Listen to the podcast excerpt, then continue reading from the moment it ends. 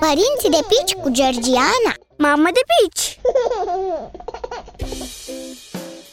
Salut!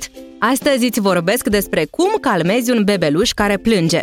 În primul rând, depinde de motivul pentru care plânge. Dacă plânge de foame, atunci îl calmezi hrănindu-l. Iar dacă plânge din cauza unui scutecud, atunci îl schimbi. E simplu, nu? Ce faci însă atunci când are colici și plânge neconsolat o oră, două? De multe ori nu prea ai ce face, oricâte remedii ai încerca.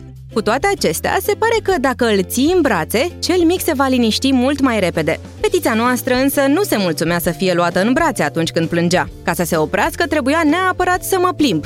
Imediat cum făceam câțiva pași, se liniștea.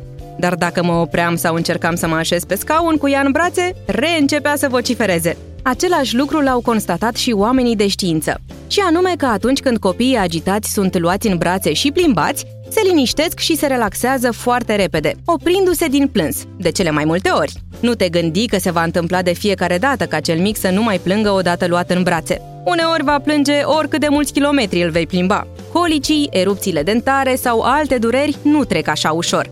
Dar, în brațele tale, toate durerile acestea devin mai suportabile. Pe scurt, plânsul este normal la bebeluși, fiind principalul mod în care ei comunică. Primul pas pe care îl poți face pentru a-l calma pe cel mic este însă să-l iei în brațe și să-l plimbi un pic. Părinții de pici cu Georgiana Mamă de pici!